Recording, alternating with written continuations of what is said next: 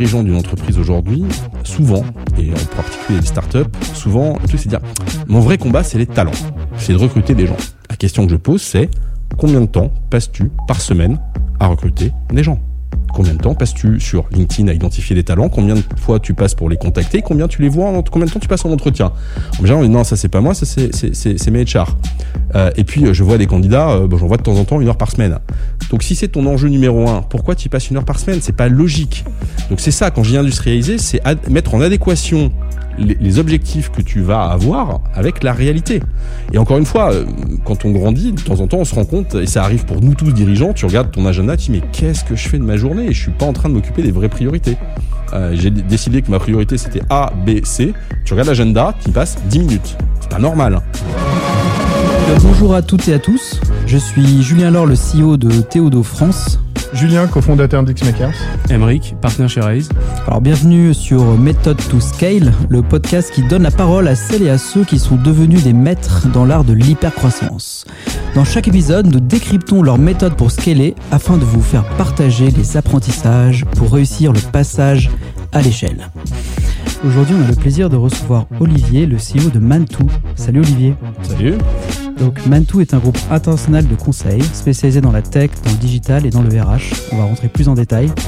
Et pour donner euh, quelques chiffres à nos auditeurs, donc c'est un groupe de 10 000 salariés que tu as fondé en 2007 vous êtes dans 60 pays et vous réalisez presque un milliard de chiffre d'affaires cette année, autour de 800 millions, si je dis pas de bêtises. C'est exactement ça. Et euh, on a envie euh, d'être, euh, d'avoir une discussion avec toi intéressante parce que sans être financé, tu as fait, as fait ce, ce, gigantesque groupe qui vient challenger les Capgemini, les Accenture. Et on a envie de savoir ce qui se passe derrière. Bienvenue à toi. Bah écoute, euh, ravi d'être ici avec euh, vous et vos auditeurs. On, est, chez toi là aujourd'hui, donc euh, c'est cool. merci de nous recevoir chez toi. Ouais, merci Olivier.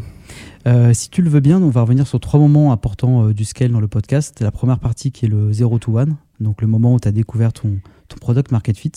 La deuxième partie sur le scale, où ça a commencé à, à piquer, mais vu la vitesse sur laquelle tu as scalé, à mon avis, il y a plein d'endroits où ça a piqué. Euh, et aujourd'hui, tu as un bras dans le plâtre, donc on dit que c'est tous les jours la bataille. Et la, la, dernière partie sur euh, le endgame, donc euh, vers où tu vas aller et vers où toi tu penses être là où tu, tu, tu iras t'asseoir sur la montagne. Ok, eh ben c'est parti. Donc sur, sur le 0 to 1, est-ce que tu te souviens de ton tout tout premier client? Oui, je crois que ça, on s'en souvient toujours tout le temps. exactement. en l'occurrence, c'était BNP Paribas à, à Genève. Ok. Et euh, l'histoire est, est, amusante parce que euh, on est allé euh, rencontrer un certain nombre de, de, de prospects pour leur expliquer à quel point c'était vraiment fantastique de bosser avec nous. Et tu imagines bien que en, en Europe, il y a à peu près 1,8 million de sociétés de conseil, donc ils nous avaient pas attendu pour travailler. Évidemment. Et donc tu dois toujours effectivement te différencier et, et, et marquer des points pour aller gagner et, montrer aux clients que tu vas apporter une valeur ajoutée. Ouais. Et je me souviens qu'effectivement, le, premier euh, besoin qu'on a eu qui concernait l'organisation euh, bancaire chez BNP Paribas, qui n'était pas forcément initialement ce qu'on avait imaginé d'aller faire, euh, à l'époque, je crois que dans la nuit, on a passé à peu près bah, toute la nuit à aller sourcer, chercher qui on pouvait recruter pour aller réaliser ces projets-là. Et on a dû, je crois, identifier pas loin de 600 CV là. Wow. ben oui, forcément, parce que tout seul, on aurait eu un tout petit peu de mal. C'est-à-dire, on n'a pas trop le choix. Hein. C'est-à-dire que là, tu étais un peu à l'esbrouf euh, Non, parce que tu sais que tu sais délivrer. Euh, donc, donc, euh, confiant. oui, oui, exactement. Enfin, globalement, moi, je, je, je, crois euh, fondamentalement au fait que si tu veux servir tes clients, il faut d'abord les écouter, comprendre ce qu'ils veulent et être capable de faire des promesses que tu sais tenir. donc, peut pas promettre l'impossible. Surtout dans le conseil dans le conseil, dans tous les métiers, globalement, c'est la, promesse euh, que, tu, que tu fais à tes clients, c'est quelque chose qui doit être respecté. Après, tu peux te mettre les moyens aussi pour que ça soit respecté. C'est vrai que, quelque part, quand tu te mets une deadline, c'est toujours quelque chose que je trouve très intéressant, et on reviendra peut-être là-dessus sur le scaling finalement, quand tu mets une deadline, curieusement, euh, tout finit par rentrer dans l'ordre pour que à cette deadline, ça soit respecté. Alors que quand on met pas, euh, tu sais comment ça se passe. C'était la fameuse histoire de Steve Jobs quand il a lancé, je crois, le Mac, qui avait dit dans 15 jours, ça sort au CES, je crois, à Las Vegas. Hein, et le truc était pas prêt et finalement, ça finit par sortir. C'est assez magique. Et c'est souvent euh, le cas. Donc ça, c'est un premier truc déjà à retenir, ce que tu es en train de dire, la notion de la deadline. Oui. Oui, clairement. On n'y pense pas, mais dès que tu as un projet, deadline, direct. Ouais. Jeff Bezos, dans le... il y a un livre où il décrit ça, il veut sortir Prime Video, ça, arrive peut-être six mois après ce qu'il est dit. Mais c'est pas grave, ça arrive. Mais effectivement, en mettant, en mettant des deadlines, on a plus de chances que ça finisse par se produire euh, qu'autre chose. Donc, voilà. C'était le premier client, le, le 0 to, to, to 1. Et juste pour comprendre, tu dis 600, mais c'est qu'en fait, le deal que tu signes, c'est pour placer 600 personnes à ce moment-là? Non, non, pas du tout. En Non. fait, le, le, le, le- la problématique euh, qu'on devait adresser et résoudre chez le client, c'était euh, sur des problématiques d'organisation bancaire, d'ordonnancement, de structuration, puisque BNP à l'époque avait un sujet là-dessus sur son entité en Suisse. Et pour réaliser ce projet, on n'était pas nous capables d'aller le faire, et donc il fallait bien qu'on onboard euh, les premières équipes pour aller euh, réaliser ce, ce projet-là. Donc euh, je ne sais plus si c'est une ou deux personnes qui a démarré à l'époque, hein, qui a été le début d'une longue collaboration avec BNP, qui est aujourd'hui un de nos clients depuis maintenant. ça fera 16 ans en janvier. Magnifique. Exactement. D'accord. Et pour comprendre ton produit à ce moment-là, donc vous, tu, vous êtes, tu dis on, j'imagine que vous êtes deux cofondateurs à ce moment-là, ou tu pas du tout? Non, on est, on est parti à, à- à plusieurs. Plusieurs, ok. Ouais. Euh, la fin de la première année, on était une douzaine. Ok. Fin de la deuxième année, on était une centaine. Wow. Troisième année, on était 200, 400, 600, 900, 1150, 1600, 2000, enfin, etc. Voilà. etc. T'es toujours dans le 0 à 1 là? Non, là, on est plus dans le zéro. On va y revenir. J'aime ce bien les notions de 0 à 1 chez Olivier, tu sais. Ça dé- oui, ça dépend lequel. Et parce qu'en fait, tout, vraiment, on a, on a tout pensé depuis le début pour être euh, vraiment à grande échelle, scaler, ce qui est l'objet de notre discussion aujourd'hui. Et c'est assez compliqué parce que tu es toujours obligé de, de gérer la dualité entre le très court terme qui est comment je fais en sorte de répondre aux besoins de mon client demain matin, et en même temps, tu structures tes process en te disant ça, on est en train de le faire, comment je l'industrialise et je l'écris pour que quand je vais recruter les personnes qui vont le faire à ma place, euh, ben, mon savoir ait été formalisé et puisse dérouler. D'accord. Et donc ton 1, c'est euh, le moment où tu arrives en fait à trouver des ressources rapidement pour un client qui a une problématique business directe et claire, ou c'est autre chose? Tu dirais, on dis, oh, c'est bon, ça commence à rouler. Le 1, c'est Ouais. le moment où tu décides de le faire. C'est ça la réalité. Euh, je- je- vraiment, le, le métier d'entrepreneur, c'est un métier qui est compliqué, qui, je pense, n'est pas fait pour tout le monde d'ailleurs. Euh, et aujourd'hui, on, euh, on a beaucoup de. La, la jeune génération adresse le besoin de sens par le fait de vouloir être entrepreneur, alors que pour une bonne partie d'entre eux, c'est plutôt d'avoir l'esprit d'entreprendre et de faire des projets, et qui peut se traduire notamment par un job d'entrepreneur. Euh, et le métier d'entrepreneur n'est pas fait pour tout le monde. Je, ne crois pas que ce soit fait pour tout le monde. En revanche, il y a des gens qui feraient des très bons entrepreneurs, qui ne le deviendront jamais, probablement parce qu'ils sont souvent trop brillants que pour faire une belle carrière dans une organisation et finalement ne pas avoir de raison d'aller se lancer. Euh, donc c'est assez amusant de voir que tu as une partie de gens qui veulent être entrepreneurs et, et c'est pas un métier pour eux, et à l'inverse des gens qui pourraient l'être et qui ne le sont pas, tout simplement parce que le zero to one, c'est déjà de se lancer. Ok, je vois. Très clair. Et du coup, au moment où tu, tu scales, euh, parce qu'il y a plein de phases de scale, on va en parler, euh, tu les découpes comment pour toi? Alors, euh, avant d'arriver ici, je réfléchissais justement à la formalisation de tout ça, et finalement, il y a un certain nombre d'étapes qu'on retrouve. Donc, après, on peut leur donner des noms ou des nombres de personnes. Je les mets en nombre de personnes parce que globalement, ça équivaut à des seuils qui peuvent être différents selon les boîtes, Ouais, mais puis ça globalement. donne un métrique comme ça. Ouais, exactement. Ouais, puis ce qui serait Mais- intéressant de, de bien comprendre, c'est quand tu mets des seuils comme ça, en fait, euh, quelles étaient les étapes clés pour toi? C'est-à-dire, qu'est-ce que tu avais dû anticiper Euh, tu- J'imagine que c'est le, nombre de- le nombre de personnes. Et, et du coup, qu'est-ce que tu as mis en place à chaque étape, en fait? Alors, globalement, pour moi, tu as de 0 à 20 personnes, 20, 50, 50, 80, 80, 200, 200, 500, 500, 1000, 1000, 4000, 4000, 10 000. 1000, 4000 Oui. Waouh. 1000, 4000 et 4000, 10 000.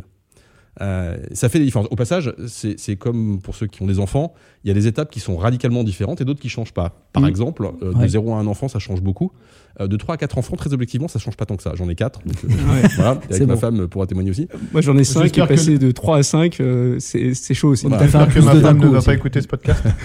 Donc, tu as, des étapes où, effectivement, voilà. Et pour ça, de, de 1000 à 4000 et de 4000 à 10 000, parce que, alors après, c'est aussi assez logique, hein, si on réfléchit bien, c'est quelque part des étapes de structuration où euh, c'est globalement la capacité de délégation qui va s'exprimer euh, au travers de ça. Donc, si on reprend les, étapes, on va probablement pas tous les passer, on n'aura pas le temps, mais la, première qui est l'amorçage, finalement, c'est la capacité que vont avoir les dirigeants, les fondateurs, à aller convaincre les premiers clients euh, à les convaincre, quel que soit le produit, le système, la solution que tu vendes, c'est comment tu convaincs un client d'acheter ton produit et comment tu convaincs les premières équipes de te rejoindre et d'adhérer à un projet qui, somme toute, est à peu près dans ta tête, t'es à peu près nulle part d'autre. hein.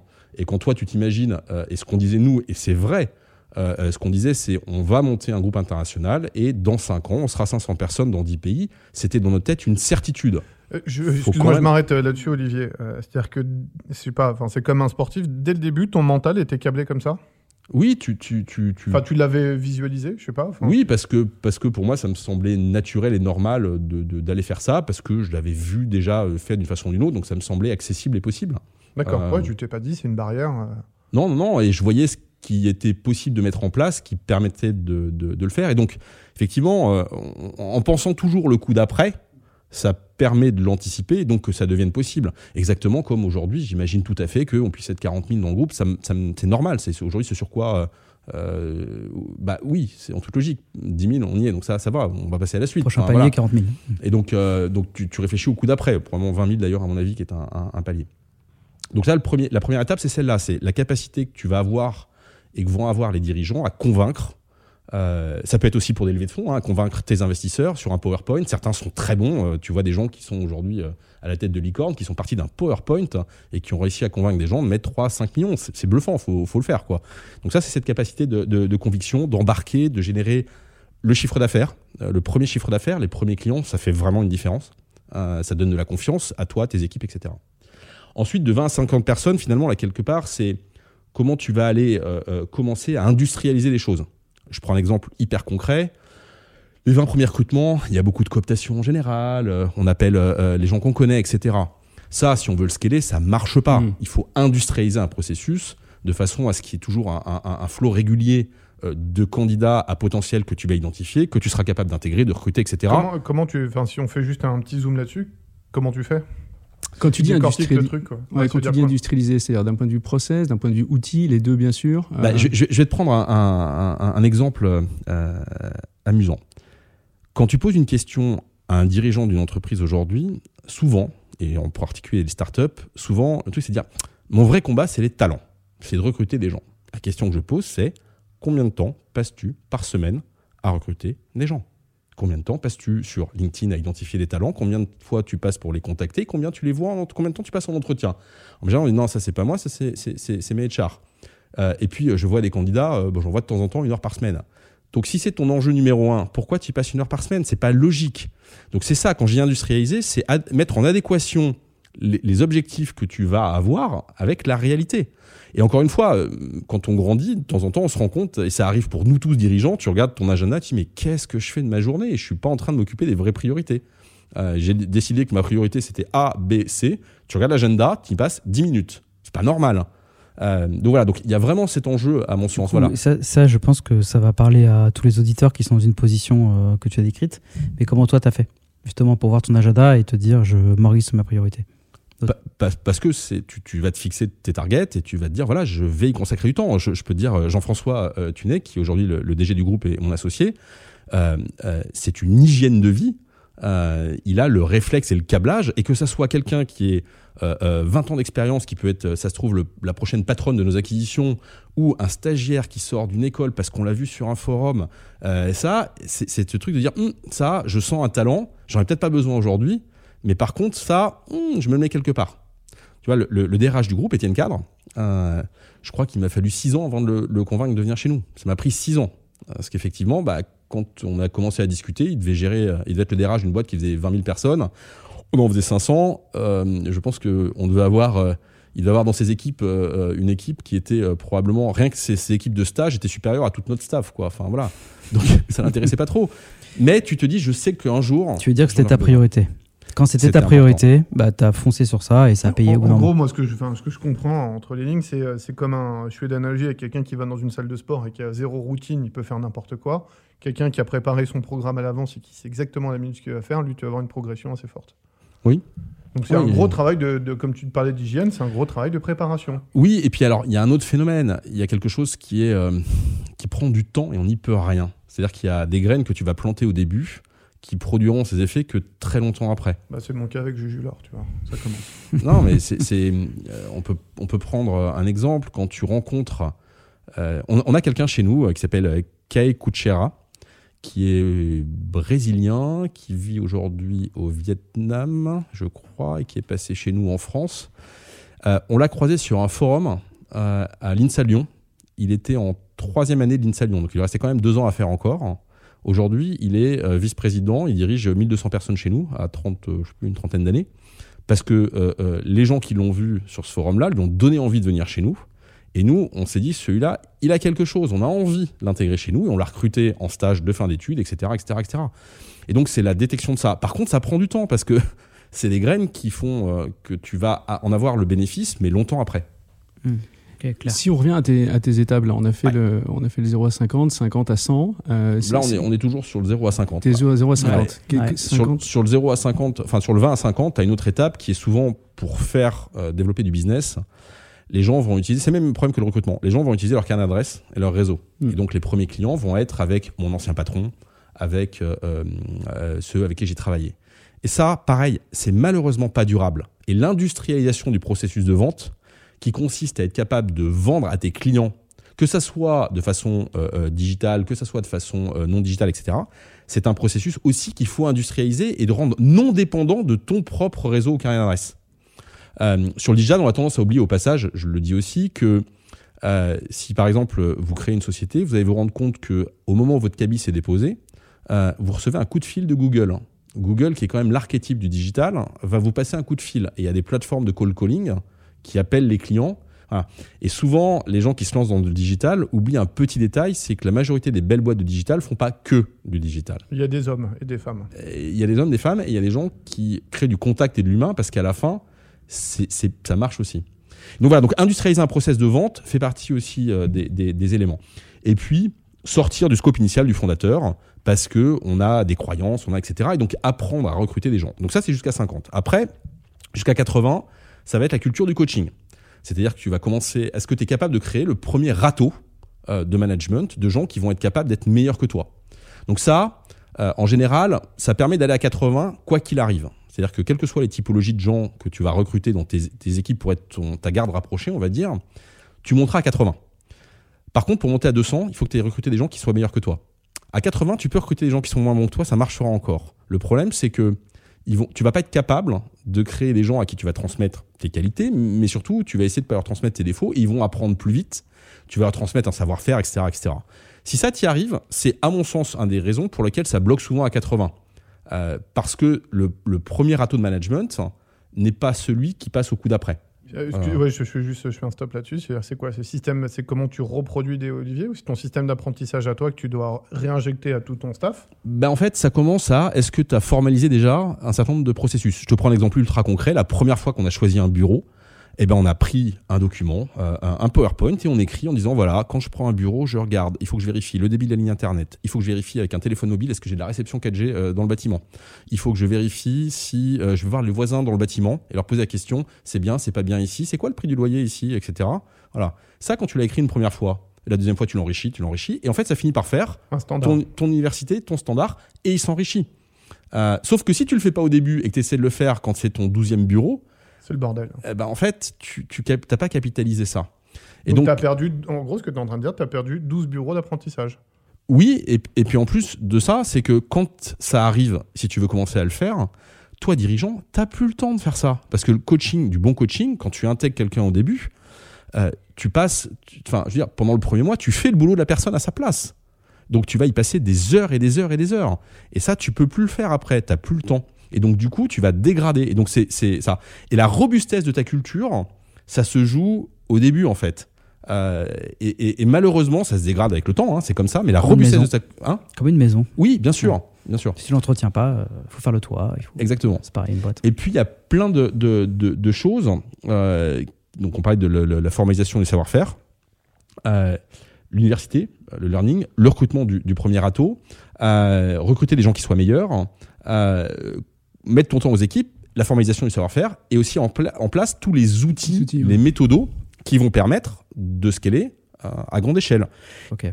La question, c'est comment tu as scalé pour passer à 10 000 je vais te faire une réponse de Normand. C'est avant de passer à 10 000, on est passé à 5. Avant, on était à Ouais. 2005. Enfin, je veux dire, en fait, c'est petit à petit, étape par étape.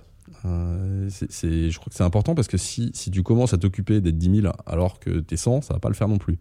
En revanche, il y a des choses où c'est des marqueurs que tu mets au début qui restent longtemps. Je prends des exemples très basiques. La comptabilité analytique dans une entreprise, si tu le mets au tout début, c'est extrêmement euh, euh, simple à faire. Par contre, tu n'as pas forcément le temps de le faire. Si tu le mets quand tu es 3, au bout de 3 ou 4 ans, c'est plus compliqué. Pareil sur la culture du KPI. Euh, Si tu, fais de- tu gères la performance d'un département, si tu instaures une culture du KPI, quand c'est au début, c'est normal et naturel et ça sert d'outil de monitoring de la performance pour que chacun s'améliore. Comme quand tu fais du sport, tu as ton capteur cardiaque, tu as euh, euh, ton capteur de puissance si tu fais euh, du vélo, etc. Pour savoir est-ce que là je suis bien, pas bien, comment je suis, etc. Éventuellement ta saturation d'oxygène si tu es malade mental du truc. Enfin bon, bref, tu vas aller loin. Sauf que quand tu le fais comme ça en sport, tu le fais parce que tu veux t'améliorer. Tu te dis pas, si demain tu fais du sport, tu mets ton capteur cardiaque, mais pourquoi tu veux me surveiller?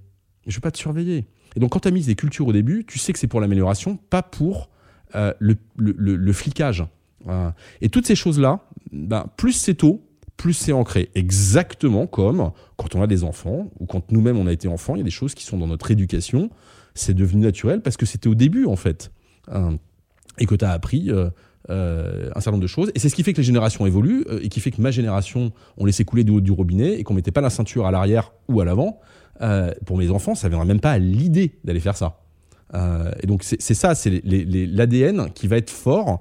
Et en fait, si c'est bien fait et que c'est très fort au début, tu vas le garder dans ton scaling. Donc sur les outils, si on prend un exemple euh, ici, souvent Excel est un, danger et un avantage. on, a, on, a, passé beaucoup de temps à essayer de tuer Excel. Non pas qu'Excel soit pas un bon outil, euh, c'est un bon outil pour traiter et faire un spot. En revanche, ça sert souvent au début d'outils de pilotage et de système d'information. Prenons un exemple très concret, tu vas chercher des candidats au début, qu'est-ce que tu vas faire? Bah, Tu vas te faire une petite base de données avec Excel, Notion ou je ne sais pas quoi, etc. pour aller mapper tes candidats, leurs skills, qui y sont, etc. Ou pour tes clients, un petit CRM, etc. Sauf que ça, c'est pas scalable. Si demain, tu as 30 personnes, 40 personnes qui travaillent en même temps, ça ne marchera pas. Euh, y compris sur un certain nombre d'outils. Euh, j'ai pris Notion, on peut en prendre plein d'autres, etc. La question, c'est est-ce que quand je suis 2000, 6000 ça, ou 10 000, ça va marcher? Ben non. Euh, de même qu'un ERP tu comptable. Tu peux peut-être expliquer pourquoi, justement, la limite, à ce moment-là? Parce que. Euh, alors, après, il y a des choses où euh, tu as des outils. Par exemple, pourquoi toutes les grandes corporates du monde utilisent des ERP standards du marché que sont Workday, Oracle, Navi, Dynamics. non, Passage. Ah oui. Passage, c'est pas assez gros. En fait. SAP. SAP, ah exactement. Pourquoi? Parce qu'en fait, c'est une dérive en cascade de contraintes qui sont liées à la taille de l'entreprise, qui sont liées aux obligations demandées par les banques, etc., qui font que tu n'as pas le choix. De même qu'ils finissent tous par être audités par un des Big Four, parce que c'est un requirement, parce que ta compliance te l'oblige, etc. Et, et souvent, il y a un bashing des corporates, hein, et aujourd'hui je suis une grosse boîte, c'est comme ça, il y a un bashing de ça, mais en fait on a des obligations qu'on doit respecter et qui font que, bah oui, on est soumis à des contraintes de qualité, des contraintes euh, euh, de reporting, etc., etc. Et il y a un certain nombre de sujets, quand tu les as anticipés, c'est sûr que c'est quand même beaucoup plus facile. Et si on revient sur ton sujet d'Excel, c'est-à-dire que dès le début, tu t'étais dit que Excel, ce ne serait pas forcément scalable. Et donc, qu'est-ce que tu avais essayé de mettre en place comme outil pour te dire, bah, je serais capable d'avoir, euh, de, de, pouvoir gérer 10 000 candidats Parce que j'imagine que tu avais réfléchi dès le départ. Oui, bah, en fait, on a développé notre ATS en 2009, je crois. ATS euh, euh, pardon, Applicant Tracking System, donc système de gestion des candidatures, euh, des workflows, etc. Et donc, en fait, très rapidement, quand je dis très rapidement, c'est le premier jour. Vraiment, littéralement le premier jour. commencé quand, par je parlais de ces 600 CV, on avait une plateforme SharePoint qu'on a mis dans laquelle on stockait les CV là-dedans parce que SharePoint était scalable. Mmh. Donc, tu avais un ATS déjà. Ensuite, derrière cette plateforme, on a développé autour de SharePoint, on l'a enrichi au fur et à mesure. Ensuite, on l'a fait évoluer, on a rajouté, on a eu notre. Voilà. Et donc, dès le début, on s'est occupé de se dire que de toute façon, si tu veux gérer, euh, faire de la recherche full text, du flux de documents, etc., ça marchera pas avec Excel. C'est pas possible. De même que ça ne viendrait pas l'idée de faire ta compta sous Excel. Pourtant, euh, pour tout le reste, ça ne pose aucun problème. Et alors encore une fois, je ne dis pas que c'est pas bien, mais la question c'est est-ce que demain, si tu as 5 pays dans le monde, 10 pays dans le monde, que tu as ça, est-ce que ça marchera? Et ce qui au début tu diras c'est génial, en fait est un facteur à un moment qui va être limitant parce que il ne fonctionne plus. Euh, et ça, ouais, donc dès le day one, toi, tu as compris que ça, ça, pouvait, ça allait, allais avoir un, plafond de verre ultra rapidement. Oh, j'ai pas, je suis pas plus intelligent que les autres, j'ai pas compris. J'ai eu la chance de voir euh, dans des expériences précédentes du système. Euh, ce qui freinait, ce qui freinait pas. Et un système d'information unifié, c'est un avantage massif. Nous, on est dans un secteur, on fait partie des rares acteurs, euh, Mantou, à être avoir conçu notre système d'information qui est unifié, mais surtout, on n'est pas un build-up.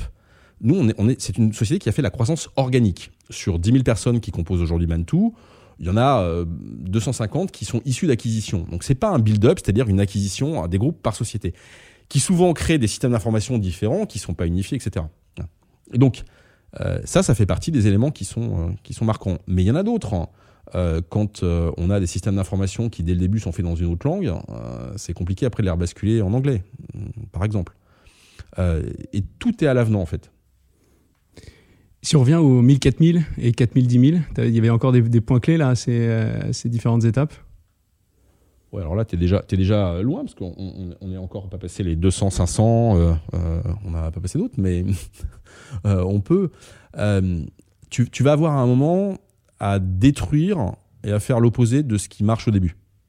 Euh, c'est-à-dire que euh, aujourd'hui, je vois, je vois beaucoup, je rencontre beaucoup de startups hein, et il y a beaucoup de convictions ultra fortes sur ça, ça doit être fait comme ça, etc., etc. Et en fait, quand on rentre dans le détail, euh, malheureusement, ça, ça ne tient pas face au scaling. C'est juste pas possible. C'est juste pas possible. Et ça, c'est compliqué parce que quand tu l'as ancré chez tes équipes en expliquant chez nous, ça ne marchera jamais comme ça, et qu'en fait tu te rends compte que bah, à 500 ou à 1000, il y a une raison pour laquelle aussi les gens le font, c'est que tu peux pas faire autrement. Il euh, y, a des, euh, y a des régulations, il y a des lois qui font que quand tu es 10, 5, 15, tu peux te permettre de le faire. Quand tu es 1000, ça marche pas. Tu peux pas faire n'importe quoi, n'importe comment. même si tu trouves que c'est super sympa, hein, mais c'est pas légal. C'est juste pas légal. Euh, le borderline, il a ses limites. Quoi. oui, et même si tu trouvais que c'était des bonnes idées, ou des pratiques euh, managériales, euh, où tu dis c'est super sympa, oui, mais ça, confronté à l'échelle et au volume, malheureusement, ça fonctionne pas. Je prends un exemple très, très basique. Les grilles de salaire. Il y a beaucoup, et la majorité disent non, non, nous, alors, je parle même pas de la transparence salariale, mais le fait de dire on met des grilles de salaire. Et ça sera toujours les mêmes dans le monde entier. Tu perds. Donc quand tu démarres en France, très bien. Même en région. Donc super. Pas évident non plus. Et donc après, tu vas en Espagne, tu payes en Espagne les gens, ou euh, on va prendre un autre pays, tu prends euh, le Chili, non pas le Chili, mauvais exemple. Tu prends, euh, tiens, la Côte d'Ivoire. tu payes les gens le même niveau de rémunération s'ils travaillent en Côte d'Ivoire qu'ils travaillent en France. On se dit, oui, mais c'est pas grave, on fait de la tech. Oui, oui sauf qu'en fait, ton support, quand il va être à un prix comme ça, il marchera pas par rapport au marché local. Tes concurrents localement en Côte d'Ivoire, eux, ils coûteront beaucoup moins cher. Donc c'est pas sustainable, c'est pas scalable même si ça part d'un super bon sentiment, malheureusement, confronté à la réalité, tu comprends bien que si tu as euh, un, salaire de référence en France et que tu envoies quelqu'un dans un pays où le salaire est deux fois inférieur en moyenne, ça ne marchera pas de même que si tu mets le même et que tu l'envoies à Los Angeles, tu vas avoir un petit problème pour l'envoyer là-bas. Et donc, il y a plein de choses comme ça qui sont des bonnes idées, des bons principes, tout le monde a pareil. Ça marche pas confronté à la réalité d'un marché de clients et de concurrence. Euh, c'est aussi bête que ça. Euh, pareil sur des, des processus euh, qu'est-ce que je peux prendre? Nous, pendant des, années, des années, on n'avait pas de, note de, de, police de note de frais, de policy de note de frais, donc de, politique, pardon, de note de frais. Parce qu'on on considérait, probablement jusqu'à 5000 personnes, que la responsabilité des individus, que les gens étaient, étaient engagés dans l'entreprise et qu'on n'avait pas besoin, euh, et que les gens euh, allaient faire les choses parce qu'ils le feraient de façon normale et naturelle. Malheureusement, à un moment, à une certaine taille, on peut plus fonctionner comme ça. D'abord parce que ça pose des problèmes de compliance, et ensuite parce que ça ne fonctionne plus. Euh, et ce qui était anecdotique ne l'est plus. Et donc, toutes ces choses-là font qu'à un moment, tu es obligé de basculer euh, sur un certain nombre d'extrêmes, ou en tout cas de, de, de, différences de ce que tu faisais à un instant et qui marchait bien. Euh, tu peux plus le faire. Comment tu gères ça, toi? Parce que c'est des grosses différences. Tu apprends à le faire, tu t'entoures. Comment ça se passe? Bah, si on revient à la base du scaling, euh, la, règle numéro un, c'est de mettre les bonnes personnes au bon endroit et de recruter des gens qui soient meilleurs que toi. Et qui vont t'expliquer comment euh, faire la bascule entre A et B. Quoi. Ouais, exactement. Et justement, et, qui vont être capables de réinventer parce qu'ils l'ont vu différemment, parce que ça, et que tu vas pas leur dire comment toi euh, tu le ferais, mais les laisser s'exprimer, ce qui n'est pas toujours simple. Hein. Mais, enfin, un exemple qui est si demain on demandait euh, aux, dirigeants de mon groupe de faire, euh, je sais pas moi, de choisir euh, des couleurs pour un logo, on choisirait tous les mêmes couleurs, celles quand on avait 25 ans et qui étaient les couleurs qui évoquaient la technologie à 25 ans, donc on serait tous bleus. Voilà, c'est normal. C'était la couleur de la technologie quand moi j'avais 25 ans. C'est comme ça. et dans les codes, c'est pareil. Aujourd'hui, si tu regardes la génération qui arrive, qui est sur TikTok et sur Snap, c'est pas la même génération que nous qui étions euh, sur euh, Facebook et quand tu étais moderne, euh, c'est comme ça et on peut rien y faire. Les codes ne sont pas les mêmes. Et donc toi, tu dois toujours réadapter d'ailleurs ton staff à ces nouveaux codes? Oui, et, et t'entourer et recruter des gens qui eux sont capables de casser les codes. Dans les étapes de scaling aussi, il y a le fait. Ça, c'est un. Excuse-moi, je fais un point là-dessus, c'est hyper intéressant ce que tu es en train de dire. D'être entouré de gens qui sont capables de casser les codes. Tu peux peut-être un peu développer? Alors, la première chose, c'est d'arriver à recruter des gens et à mettre un environnement dans lequel les gens arrivent à, dire à leur management Je suis pas d'accord. C'est pas toujours facile. Et c'est encore plus vrai quand tu es le dirigeant d'entreprise d'arriver à avoir euh, euh, ton COMEX ou euh, ton, ta garde rapprochée capable de faire, tu sais, comme dans How I Met Your Mother, intervention en disant stop, faut que tu arrêtes là. Ça va pas. et ça arrive régulièrement et ça c'est bien. Donc tant que ça arrive, c'est bien. Donc d'être capable, la confiance, quand, quand tu as dans un cube de management une confiance, ça permet de dire les choses. Et, et, et ça, c'est important. C'est important pour le scaling. Toi, avec tes 60 pays, j'imagine que tu as une bonne expérience sur le sujet. Avec le recul, ça a été quoi les facteurs clés qui t'ont permis de te, développer, alors encore une fois en organique, hein, parce que tu n'as pas fait de build-up même à l'international. Euh, si tu avais quelques conseils à donner euh, à ceux qui veulent se développer euh, à l'international? La première chose, c'est que déjà, imaginez que c'est le CEO, les fondateurs, parce qu'ils vont s'installer dans un pays, qui vont faire international. Moi, j'y vois une limitation, c'est que c'est pas possible de déménager dans 60 pays pour monter une boîte. Donc déjà, pour moi, je vois pas comment c'est possible. C'est pas scalable. C'est pas un modèle scalable. Premier point. deuxième point, tous les pays du monde, tous ceux que je connais, dans tous les pays, on t'explique, chez moi, c'est différent. C'est pas pareil. Et ensuite, il y a toujours le filtre de lecture, c'est-à-dire qu'on a, on a tendance euh, à aller, quand on va voir un pays, à se baser sur ce qu'on nous raconte sans aller vérifier. Et c'est la même chose quelque part pour l'entrepreneuriat. Euh, quand, euh, quand tu prends Elon Musk qui réinvente SpaceX, il refait quand même un truc, les fusées, ça date d'un petit moment quand même. Et qui, quand, il, quand, il dit à NASA, on va refaire les fusées, on les fera différemment et ça marchera mieux, et qui prend les équipes en disant, on fait pour 5 fois moins cher, en fait, il a, bien, dû démonter le truc pour le remonter, parce que sinon, c'était la même chose. Il s'est pas basé sur ce qui était dit. Aujourd'hui, si tu prends international, c'est pareil. Si tu vas euh, euh, dans un endroit et que tu manques d'esprit critique, euh, tu vas écouter ce qu'on te raconte. Sauf que la question, c'est la personne qui te le raconte. Je prends un exemple très basique. Si demain tu vas, mettons, au Vietnam, et que tu demandes aux différentes institutions de ton pays, que tu viennes de la Belgique, la France, la Suisse, etc., etc., hein, donc euh, n'importe, quel est le coût de la vie dans le pays? Tu peux trouver des études qui vont donner un coût de la vie de 1 à 10. Ça dépend de qui l'a faite l'étude. Tu demandes par exemple les niveaux de salaire et que l'étude a été faite par une boîte qui fait en même temps du conseil en HR et qui se rémunère avec un pourcentage de la commission, à ton avis, les niveaux de salaire, ils sont corrects ou ils sont pas corrects? Si tu demandes à, mettons, euh, ton ambassade ou ta chambre de commerce, euh, c'est quoi les prix euh, de l'immobilier? Et que l'ambassade, imagine, tu es la Roumanie et que tu as ton, ambassade en France sur les Champs-Élysées, tu crois que le prix de marché qu'il va te donner, c'est le prix de Paris? Je crois pas. C'est pas le prix de Paris, c'est le prix des Champs-Élysées. Et si tu vas pas toi te renseigner, voilà. Ensuite, tu as, aussi des repères. Euh, si tu vas demain, par exemple, euh, j'en sais rien, en Pologne, et que euh, on te dit que quelqu'un qui fait du développement, il est payé, je sais pas moi, 1600 euros, 2000 euros brut, et que toi tu dis, oh, bah, ça c'est pas très cher, parce que par rapport à ton référentiel en France, le même serait payé 4000. Oui, mais la question c'est par rapport au marché. Enfin, il faut que tu saches par exemple, le lead management, tout le monde sait ce que c'est. Hein, c'est la capacité que les, les, opérateurs qui vendent du voyage, par exemple, vont adapter leur prix en fonction des adresses IP. Ça marche aussi pour le recrutement. On s'est amusé à faire des tests. Si tu appelles un candidat avec un numéro de téléphone qui vient de l'Espagne, de l'Italie, de la Suisse ou la France, le salaire à demander n'est pas le même. Quand ça vient de la Suisse, le ah, salaire. C'est incroyable ça. Le salaire n'est pas le même. Bah, forcément, c'est logique. Les gens. Euh, mmh. s'adaptent. Bah, forcément forcément. Et donc, en fait, ça, ça veut dire quoi? Ça veut dire qu'il faut avoir un esprit critique, en tout cas pour l'international, et se poser les bonnes questions euh, de façon assez naïve. Euh, voilà. Donc, nous, à chaque fois qu'on est allé dans un pays, on a toujours fait un petit commando, on partait à 3 ou 4, en plus, c'est très sympa. Et en fait, on va poser des questions comme un enfant pour essayer de comprendre mais la réalité de ça, et en ayant l'œil critique. quand on, on, me dit, par exemple, dans un pays où un médecin est payé 150 dollars par mois, qu'un avocat à 100 euros de l'heure, c'est pas cher, j'ai un peu de mal à comprendre comment un médecin peut être payé 200 dollars par mois. J'en déduis que l'avocat, il ne doit pas toucher beaucoup plus ou beaucoup moins. Et donc, du coup, en une heure, il me facture son salaire annuel, enfin mensuel. Ça va pas. Sauf que dans un schéma classique, si je vous dis tous autour de la table 100 dollars par mois pour un avocat, c'est pas cher. Parce qu'en en, Europe, euh, on va pas le payer ce prix-là. Et donc ça, c'est une question d'esprit critique. Donc voilà, après, ça répond pas à la question de comment on va faire du business, comment on scale, etc. etc. Euh, le vrai point, on en revient toujours à la même chose, la bonne personne au bon endroit. Ah, c'est euh, c'est le truc qui, à chaque fois, fait la différence. Et les gens qui ne se... Qui, en fait, des gens qui vont pas m'expliquer pourquoi c'est pas possible, mais qui vont chercher à voir comment on va le faire. Growth mindset. Et ça, ça change tout.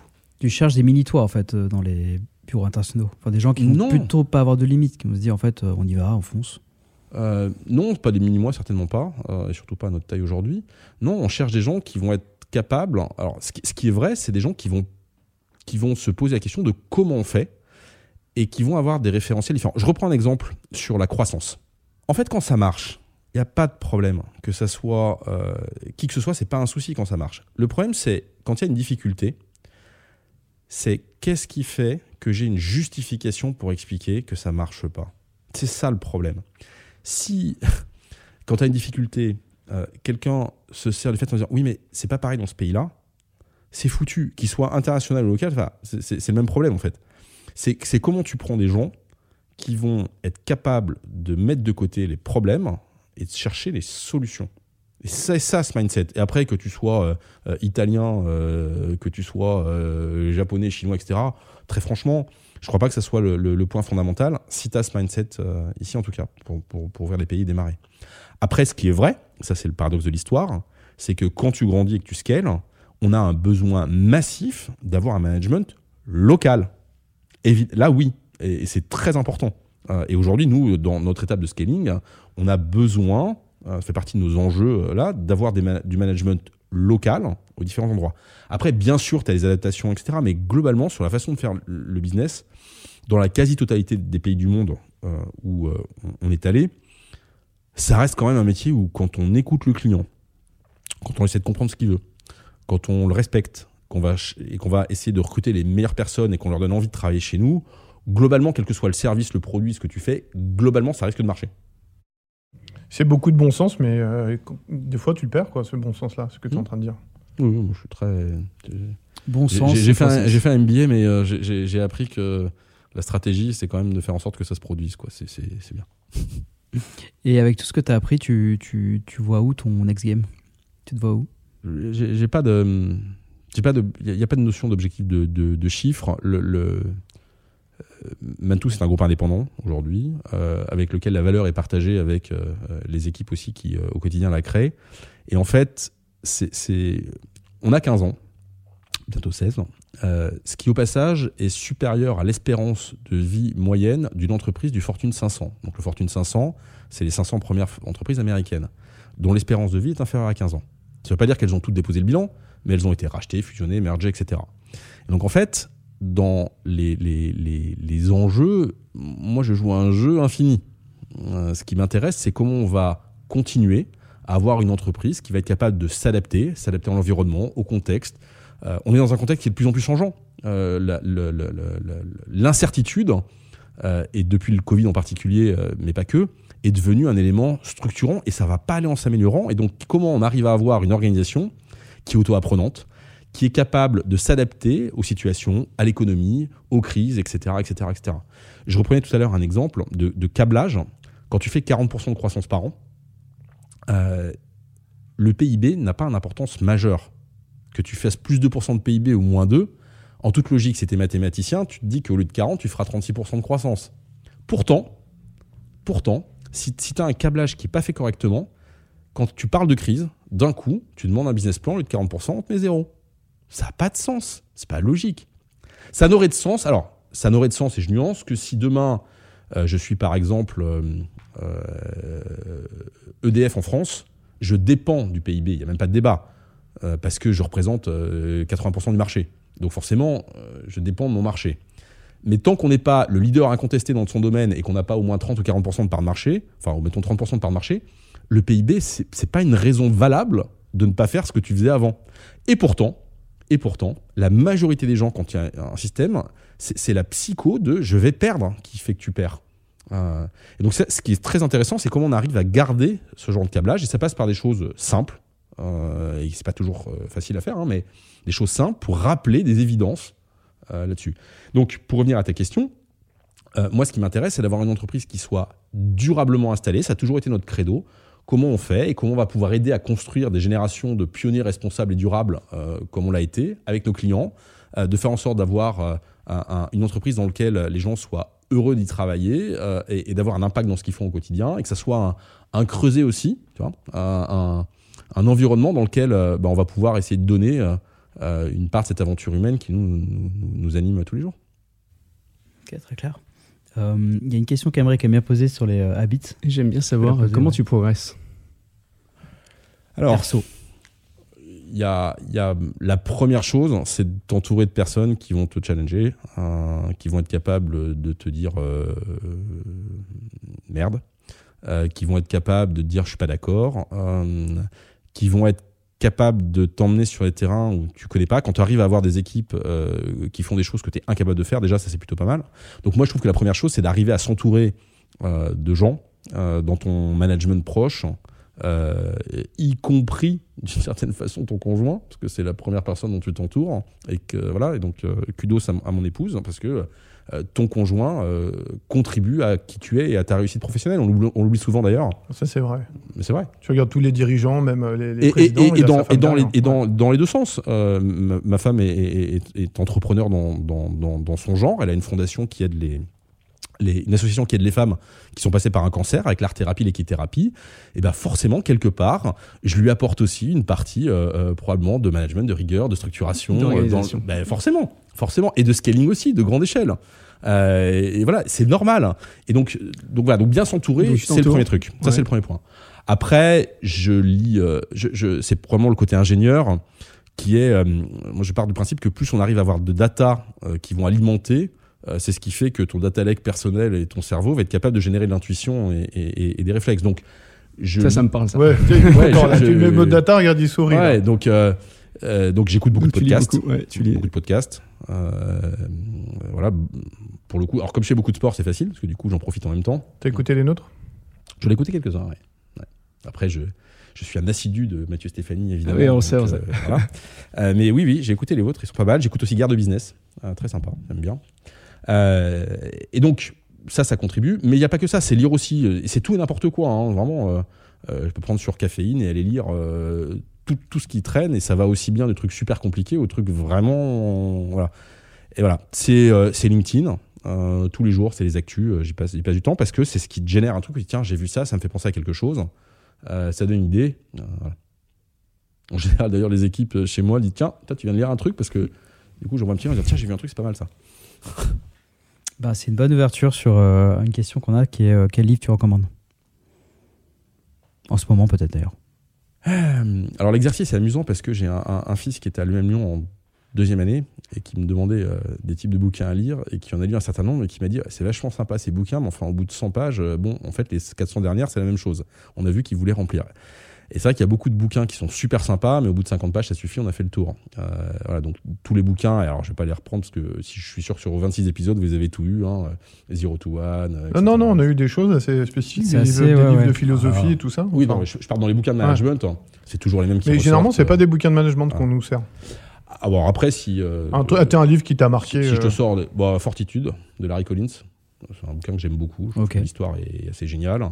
ben of Brothers, le bouquin Ben of Brothers qui a, qui a servi de, de, base. Une, une histoire vraie d'ailleurs à la série euh, de Tom Hanks et Spielberg, euh, Ben of Brothers, parce que l'histoire de cette euh, Easy Company qui a fait toute la, la, Seconde Guerre mondiale, du début jusqu'à la fin, qui quand ils étaient blessés, voulaient revenir dans leur unité pour être avec leurs camarades de Ben of Brothers, et qui en fait a été soudée par un sergent instructeur qui était catastrophique. C'est assez intéressant. Et donc finalement, euh, c'est aussi intéressant de voir les gènes de quelque chose qui était néfaste au début, qui a créé euh, cette, euh, cette aventure humaine, qui les a amenés jusqu'à à Berchtesgaden, le Dideg, d'Hitler, etc. etc. C'est une belle histoire, même si effectivement c'était des périodes troubles. C'est une belle histoire d'aventure humaine. Et on peut inviter qui de ta part la prochaine fois? Ici? Enfin ici alors, il y a, j'ai réfléchi à plusieurs en même temps. Alors, il y a un entrepreneur qui est absolument incroyable, si vous ne l'avez pas eu, c'est Pierre Chapaz. Euh, parce qu'il a fait quelque chose que je trouve. euh, c'est- c'est- ils sont probablement une trentaine à l'avoir fait au monde. C'est- Il a fait deux euh, grosses entreprises. Euh, et déjà, pour rare. en avoir scalé une, euh, franchement, c'est quand même difficile. Mais alors, deux fois, euh, voilà. Donc, c'était Kelku et Tids, Mm. qui sont de très très jolies entreprises. Donc, c'est quelqu'un d'absolument passionnant et qui, en termes de management euh, et de, de, de, de, capacité à fédérer des équipes, est assez incroyable. Euh, après, je pourrais, pourrais te dire euh, Laurent Sarat euh, dans lequel je suis actionnaire, parce qu'il a une, une aventure entrepreneuriale, une histoire entrepreneuriale qui est, qui est passionnante, et puis parce que c'est un sacré personnage aussi, avec une, des, histoires de vie qui sont sympas. Ok. Euh, qui je pourrais te donner d'autres encore, qui réfléchis comme ça. Dans les. Peut-être des femmes. On manque un peu de femmes entrepreneurs. Ah, bah écoute. euh, hmm, Clémentine d'In Memory. Euh, brillante, était euh, CMO et au COMEX de Unibail, je crois, ou un truc comme ça, elle doit avoir peut-être 30 ans, et qui s'attaque à un marché qui est le marché de la, de la, de la mort, euh, en face des rocs éclairs et, et autres. Intéressant. Super intéressant, et la fille est brillante, vraiment. Écoute, euh, Non, ouais, ça me parle. Après, j'en ai, j'en ai plein d'autres. euh. Dans, dans, dans, le fonds de venture que je gère, je crois que je dois avoir à peu près 35% de femmes, ce qui est très supérieur à la moyenne j'ai l'impression. euh, entrepreneur. C'est génial. Donc j'en ai, j'en ai quelques-unes. Il y a Non. Ar- Ar- Ar- Arbia de, de Rosalie, Arbia Smithy. Donc on peut en inviter quelques-unes de ta part. Aucun problème. Avec plaisir. Et surtout, je suis. euh, je suis, c'est, c'est- c'est quelque chose qui, me parle. Les femmes chez nous, euh, chez Mantou, on, a, on en a trois qui sont Comex, euh, qui ont euh, des super parcours. Et c'est, moi, j'ai- j'aime bien. Je trouve que c'est, euh, impressionnant. Constance Névoret, qui est la CEO de Little Big Connection, qui aujourd'hui a 32 ans, elle a deux enfants et elle gère une boîte qui fait euh, Chez toi, 300 hein. millions. Ouais, Ouais. bien sûr. Euh, et donc voilà, donc c'est des histoires que j'aime bien. Je suis mentor chez Sistar. j'aime bien aussi aider les entrepreneurs, enfin les entrepreneuses en l'occurrence. Ça, ça, je trouve que ça fait des, des chouettes projets en général. Et j'ai une fille qui a 15 ans. Et ça me parle parce qu'en fait, c'est probablement euh, scolairement la plus brillante de mes enfants.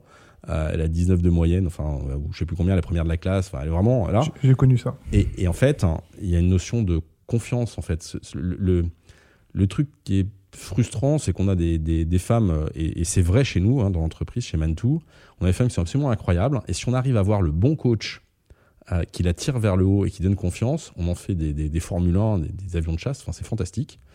Le problème, c'est que si c'est pas le cas, euh, ben, c'est pas les premières à lever le doigt pour dire moi je veux. Ah, Alors que euh, euh, nous, messieurs, malheureusement, euh, quand tu proposes un job, en général, c'est oui, fantastique, j'y vais. Alors qu'une fille, comme ma fille, dira Tu crois que j'en suis capable? Mais oui, t'inquiète, t'inquiète, il n'y a pas de problème. Et donc, nous, on a un- une responsabilité, je trouve, en tant que dirigeant, d'aller aider. euh, Voilà. Et c'est quelque chose d'ailleurs qui, est- qui est amusant si on, revient sur le scaling. De 0 jusqu'à 1000 personnes, on a toujours recruté moitié de femmes, moitié d'hommes, euh, et c'était quelque chose qui continuait. Et en fait, à un certain moment, peut-être quand on était, je sais pas, peut-être 3 4 000, on s'est rendu compte que dans le top management et dans le haut du management, le top 50, on était descendu à 30%. Et c'est incompréhensible parce que il y avait, pour nous, il n'y a pas de Raison nationalité. Enfin, je veux dire, Ouais. c'est- c'est- c'est- tu vois, la diversité chez nous, elle est massive. Et en fait, on s'est juste rendu compte que tu es malheureusement obligé euh, d'aller tirer un peu plus pour compenser cette dérive naturelle euh, qui existe là. Donc c'est c'est intéressant. hein, quand tu as des grosses, grosses structures comme ça, tu vois des choses qui sont très intéressantes. Super intéressant, merci. Julien, je te laisse euh, conclure. Ouais, alors tu as dit tellement de choses qu'essayer de conclure en deux ou trois points, euh, ça va être. Je parle euh, beaucoup, je suis désolé. Non, mais c'est un vrai challenge. Écoute, moi, je vais essayer de synthétiser trois points qui m'ont, tu vois, que j'ai retenus. Euh, déjà, euh, tu l'as dit plusieurs fois, et puis même euh, avec l'intonation que tu mettais, la bonne personne au bon endroit, c'est quelque chose d'important pour toi. Ça veut dire deux choses, si je résume bien. C'est déjà d'avoir des gens meilleurs que toi, qui sont capables aussi de s'adapter au contexte dans lequel ils se trouvent, et qui sont capables de casser les codes. C'est-à-dire de re-challenger le modèle en permanence. C'est pas des, euh, des moutons, quoi. Tu veux pas un copier-coller euh, qui va rester dans le temps. Tu veux aussi que des gens ils soient capables à un moment de switcher et de comprendre une tendance ou un contexte sociétal qui est un peu différent et s'adapter à ça. Tout en ayant intégré euh, toute ta partie d'ADN, de Oui, de culture, la etc. legacy Et et exactement, tout- de formation, d'expérience. ouais. Donc ça, premier point qui, personnellement m'a marqué. Deuxièmement, euh, tu parlais, j'aimais bien l'image, à un moment tu utilisais l'image du Fitbit ou de l'Apple Watch, où tu dis, on, en vérité, on prend les constantes de tout dès, dès le premier jour. Quoi. Donc tu es en train de tout monitorer, donc tu as vraiment une culture de la data, parce que chez toi, la data, c'est un point de repère et c'est aussi un moyen de s'améliorer. Même quand tu le disais, dès le, peut-être dès le début de la conversion, tu mets une deadline, tu mesures et ainsi de suite.